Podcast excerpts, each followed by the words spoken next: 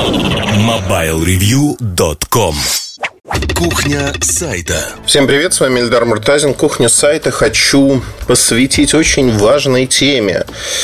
Теме, которую вот так в лоб и назову. Одна тема, один человек. Потому что очень часто в нашей работе, в работе журналиста, аналитика в том числе, да и вообще в жизни мы э, сталкиваемся с тем, что люди вешают ярлыки разные совершенно ярлыки, потому что так проще жить. Вообще, э, любое существо стремится к упрощению. К упрощению всего. Картины мира, не всегда это упрощение позволяет, в общем-то, достаточно четко э, описать то, то явление, с которым мы сталкиваемся, людей и прочее, прочее. Причем упрощение, оно выглядит э, достаточно просто. Например, если брать электронику. iPhone замечательный смартфон. Это упрощение. Мы не объясняем почему. Дальше могут быть э, объяснения, но очень часто люди настолько ленивы, что ломаются даже объяснять это. Lotus отличная спортивная машина. Э, тоже без объяснений, почему она стала такой отличной спортивной машиной и прочее, прочее, прочее. То есть, э, вот эти упрощения, они идут вне контекста, вне контекста того, о чем мы говорим, потому что Lotus отличная машина на хороших дорогах. Покупать эту машину в России совершенно бессмысленно в большинстве случаев. И очень часто люди об этом забывают. Но самое главное, что многоплановость у нас сегодня не в части. Не в части почему? Ну, вот смотрите, я э, очень часто э, высказываю свою точку зрения о предметах, которые лежат вне моей профессиональной области. Ну, например, как люди говорят, говорит о политике.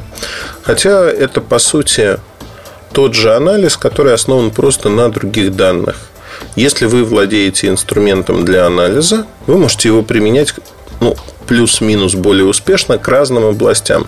Другое дело, что этот анализ а, базируется не всегда... Ведь в работе аналитика что самое главное?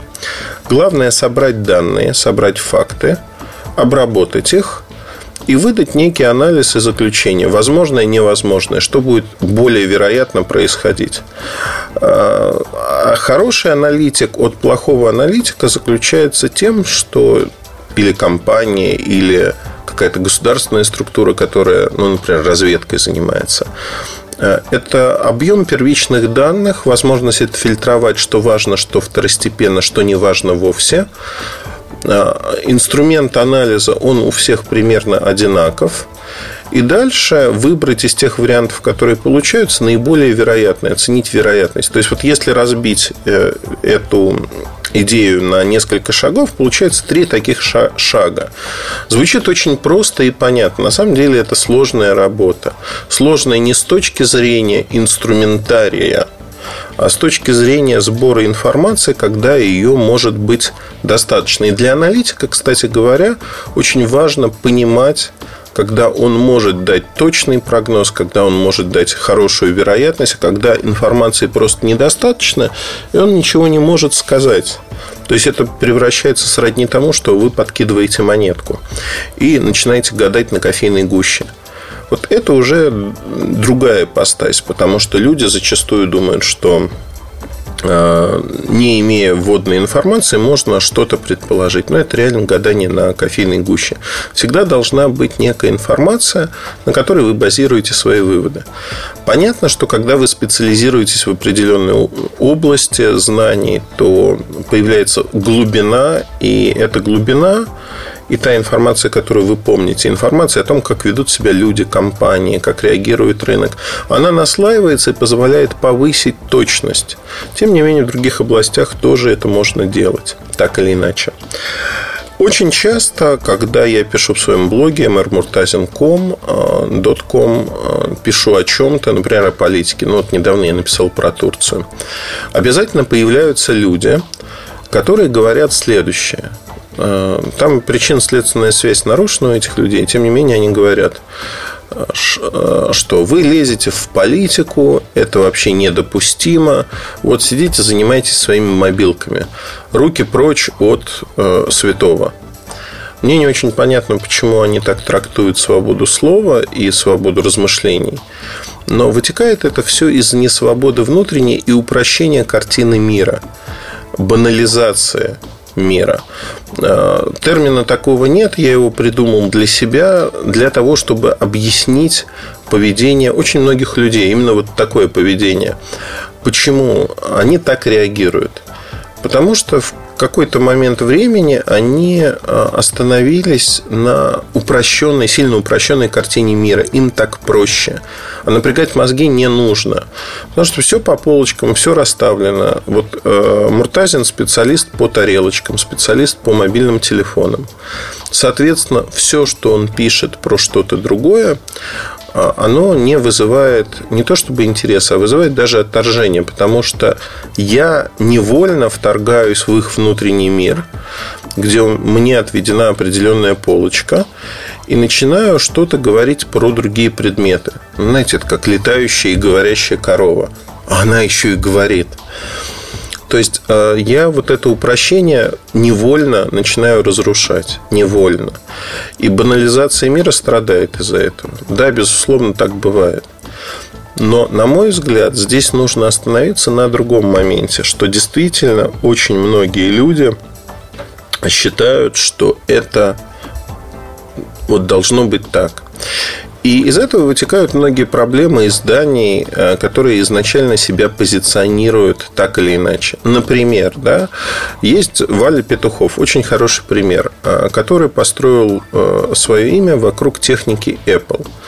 Сегодня тема Apple уходит в прошлое. Ну, она будет уходить долго достаточно, но тем не менее она уже не обеспечивает того бурного роста, который был когда-то. И поэтому это было на протяжении всего времени. Ну, там был когда-то Siemens 15-20 лет назад. Был Ericsson, были другие темы и были другие ресурсы, которые строили себе реноме вокруг этих компаний. А дальше компании схлопывались, и ресурсы оказывались один на один с э, реальностью. Ну, например, Siemens Club еще года полтора-два э, барахтался и пытался что-то делать и писать про другие темы. Но изначально ограничив себя вот в тематике Siemens, они сами себя похоронили вместе с компанией. Но вот Валя, например, не хочет хранить себя с компанией Apple и пытается перейти как бы в другую степь. Но заряд настолько, вот эта полочка, отведенная в голове у людей, настолько узкая, что это получается не очень хорошо с точки зрения реакций потребителя.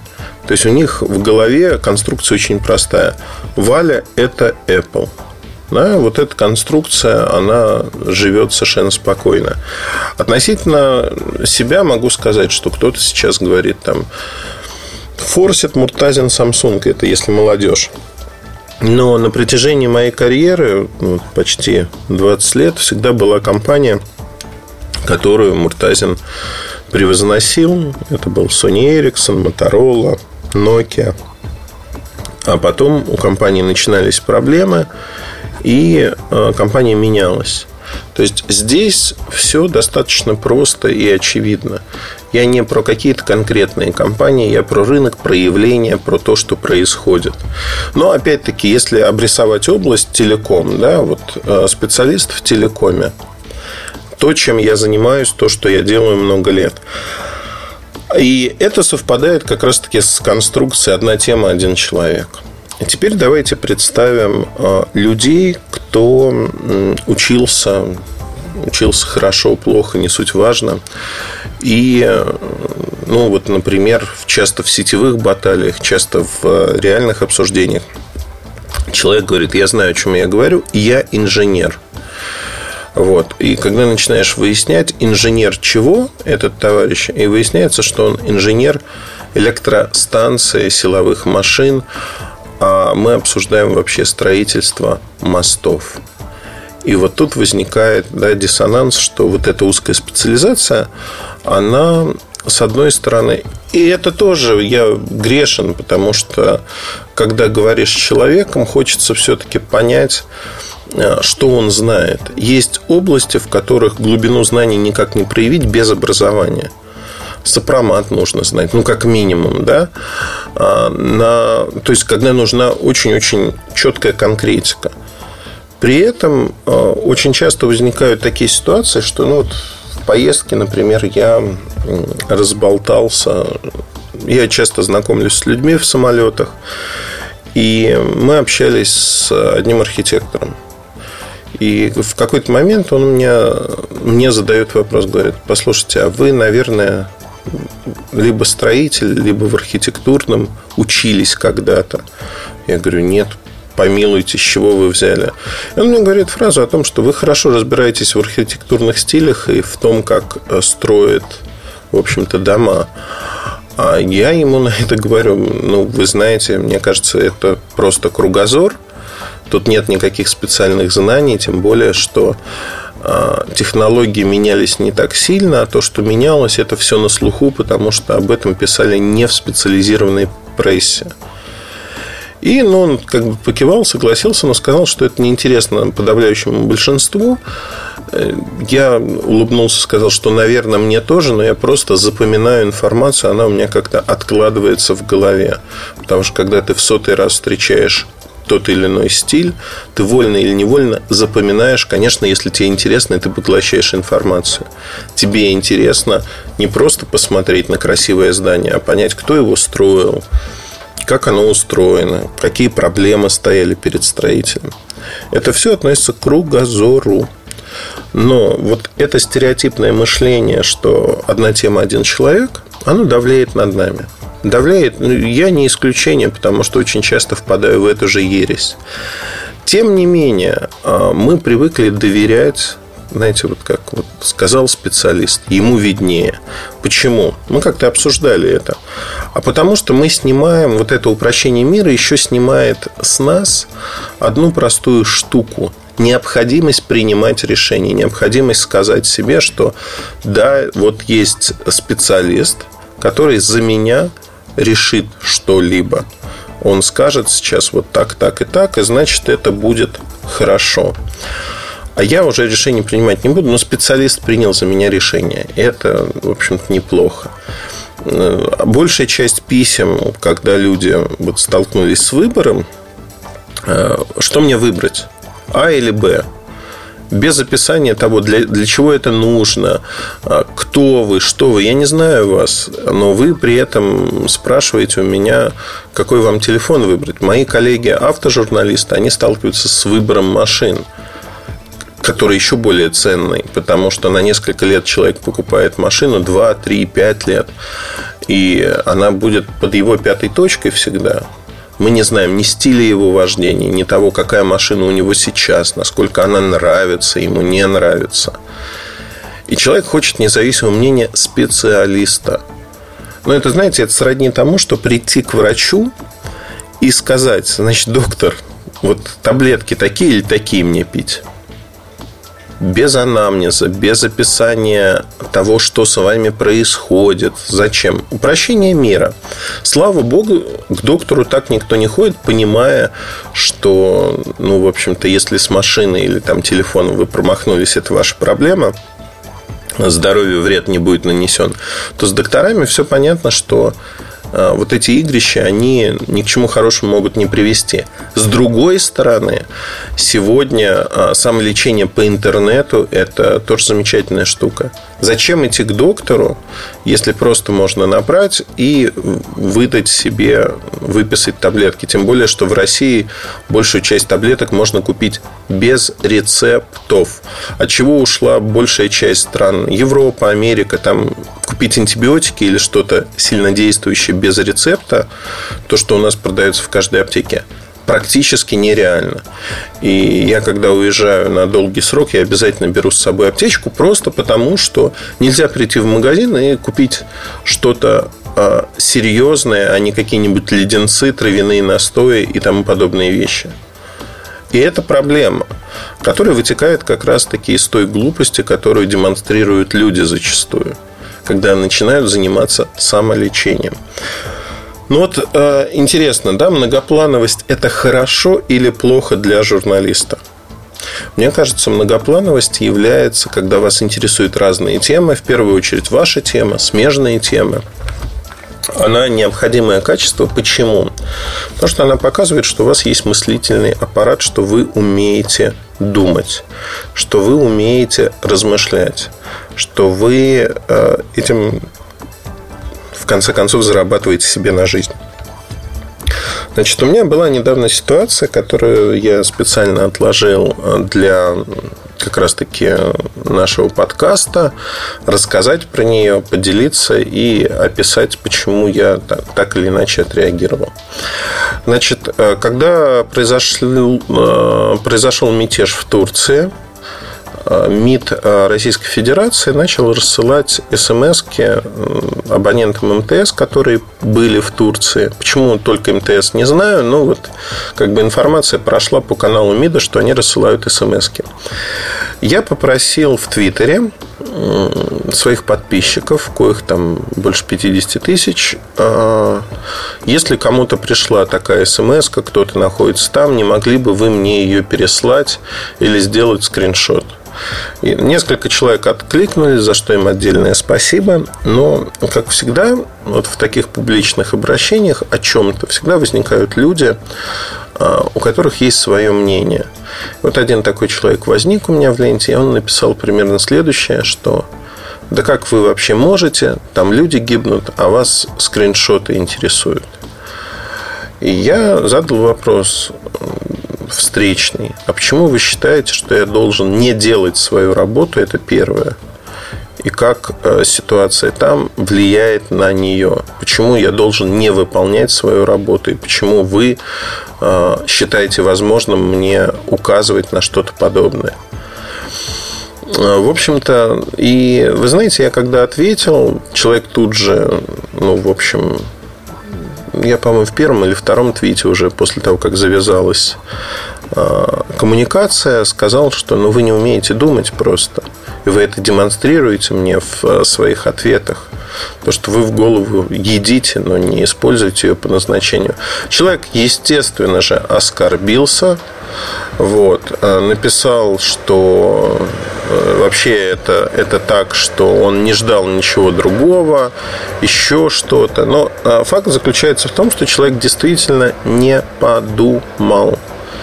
То есть вот эти полочки в его голове, они а, банализированы, структурированы, и в этой ситуации он проявил в кавычках сострадание, да, потому что в его мире, в его конструкции мира в голове, когда происходит что-то такое, надо сопереживать сопереживать, то есть убивают людей, сопереживаем, включаем режим сопереживания. Это значит, что, видимо, надо раскинуться на диване, ничего не делать, замереть и сопереживать. То есть, если кто-то делает свою работу, то ни в коем случае не делайте, сопереживайте. Я сейчас э, утрирую, конечно же, ситуацию, но во многом она выглядит вот так схематично. И как только ты начинаешь задумываться о том, как живут многие люди вот по таким схемам искусственным, которые, конструкциям, которые созданы в головах, то, ну, конечно, начинает тебя это не то чтобы нервировать, а ты начинаешь задумываться, а почему это так? А что люди вот э, они вот так продумали это все у себя? Или это все-таки матушка природа позаботилась о том, что у людей создалась вот такая конструкция упрощения?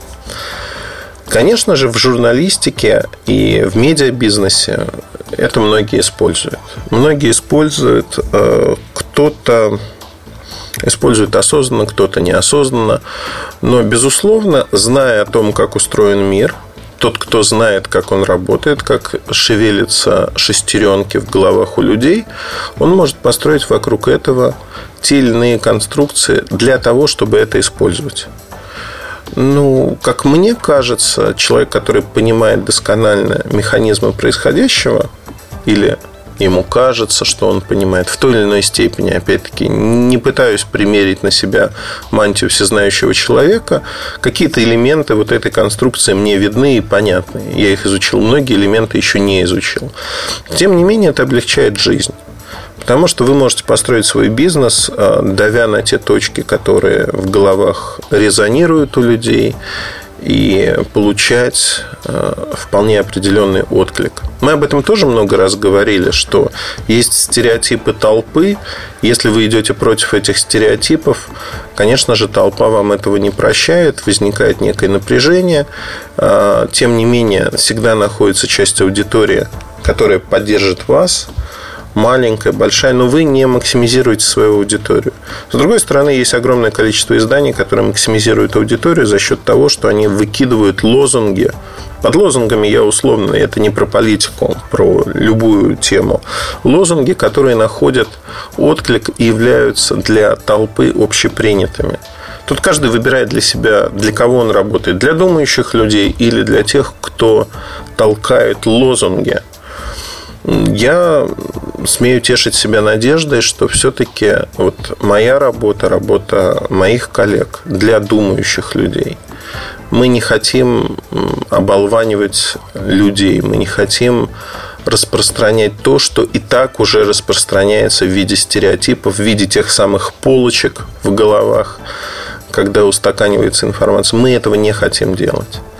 Для нас важно а, именно посмотреть на то, как все происходит, как мы э, меняем мир к лучшему, смею надеяться, и заставляем ну, людей думать.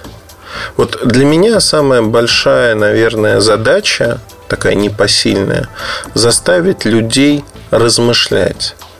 Размышлять, думать и смотреть на те или иные вещи под другим углом. Я не могу заставить людей поменять концепцию мира, абсолютно нет. Но вот, например, мне очень нравится один из наших читателей, Олег Лазарев. Э, он въедчивый такой, знаете, пытается до сути докопаться. Во всяком случае, про телефон и про электронику это так. Не всегда ему хватает первичной информации, не всегда ему хватает, эм, скажем, кругозора в тех или иных вопросах. Но я опять-таки говорю, да, что среди читателей он очень въедливый, он очень хорошо понимающий на вот определенном уровне то, что происходит. И я его вполне могу сравнить со многими журналистами, кто не специализируется в этой области, в области электроники, просто в силу того, что он действительно хочет и умеет использовать свою голову. Это очень большая заслуга для человека. Тем не менее, а, происходит зачастую там, неправильные суждения, когда он пытается факты, а, не зная там подоплеку многих событий, так или иначе подогнать не под свою даже картину мира, а под логику. И логики не получается, потому что за многими событиями логики нет. Вот. И мы тут обсуждали как раз-таки, он точнее написал про, условно в кавычках, политику, про раскачивание ситуации в Турции и про то, что НАТО, ну вот зачем США создавать напряженность внутри НАТО и прочее, прочее. То есть здесь тоже вот из одного маленького твита, я его даже попытаюсь найти, сейчас, наверное, найду из одного маленького твита Зачем Штатам устраивать нестабильность внутри НАТО? Что за бред? Скорее, Даган сам это все разыграл, чем тут США замешана. Лазарев Олег. А, Ла, Лаои Томск. Лаол Томск. Лазарев Олег, Томск. Ну, вот здесь я хочу сказать следующее, что э, у Олега есть э, один маленький или большой провал в размышлениях. То есть, сама суть размышлений видна, она понятна, она лежит на поверхности. Проблема заключается в том, что он не понимает, что такое североатлантический блок. Для него НАТО – это какая-то единая структура, которая фактически выступает единым фронтом. То есть, не знаю в силу чего это представление сформировалось, оно неправильное. Неправильное просто потому, что вот сейчас самое время сказать, потому что неправильное, потому что я так считаю, наоборот, и вот моя полочка говорит о другом. Но давайте раскрутим эту ситуацию. Она характерна, понятна и не из области электроники, то есть будет максимально понятно большому числу людей. Были страны Варшавского договора, куда входили такие страны, как Венгрия, Польша, Чехословакия, А, сегодня это две страны, Чехия и Словакия. Югославия, которую раздробили на множество подстран. Там Албания, Македония, Черногория и т.д. Ну, в общем-то, а, вот были страны Варшавского договора.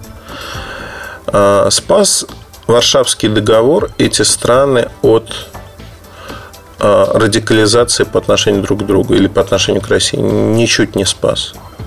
Та же самая ситуация в НАТО. НАТО очень разношерстные страны на сегодняшний день. И э, радикализация НАТО, она рано или поздно произойдет. Ну, да, можете верить в это, можете не верить, но вот аналог с Варшавским договором, он очевиден, то, что приходит на ум. В НАТО э, есть сегодня э, идеальная ситуация, потому что у них появился внешний враг. Мы снова переходим к состоянию агрессии. Это цементирует эту организацию до какой-то степени и на какое-то время. Вот. И э, других причин для цементирования просто нету.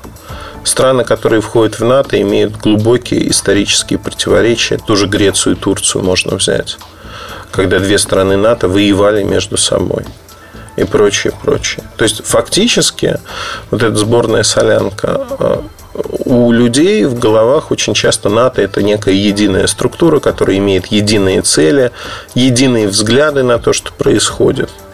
К сожалению, это не так, или к радости это не так. Это совершенно не так. И вот тут мы как раз-таки сталкиваемся опять-таки с полочками, когда многие термины ложатся к нам в голову без а, размышлений и без объяснения, а что это такое. Мы принимаем их в силу нашей природной ленности, как и есть. Мы не задумываемся, что стоит за этим, что стоит за этим явлением. И это проблема. Проблема для всех нас, потому что это ухудшает мыслительный процесс.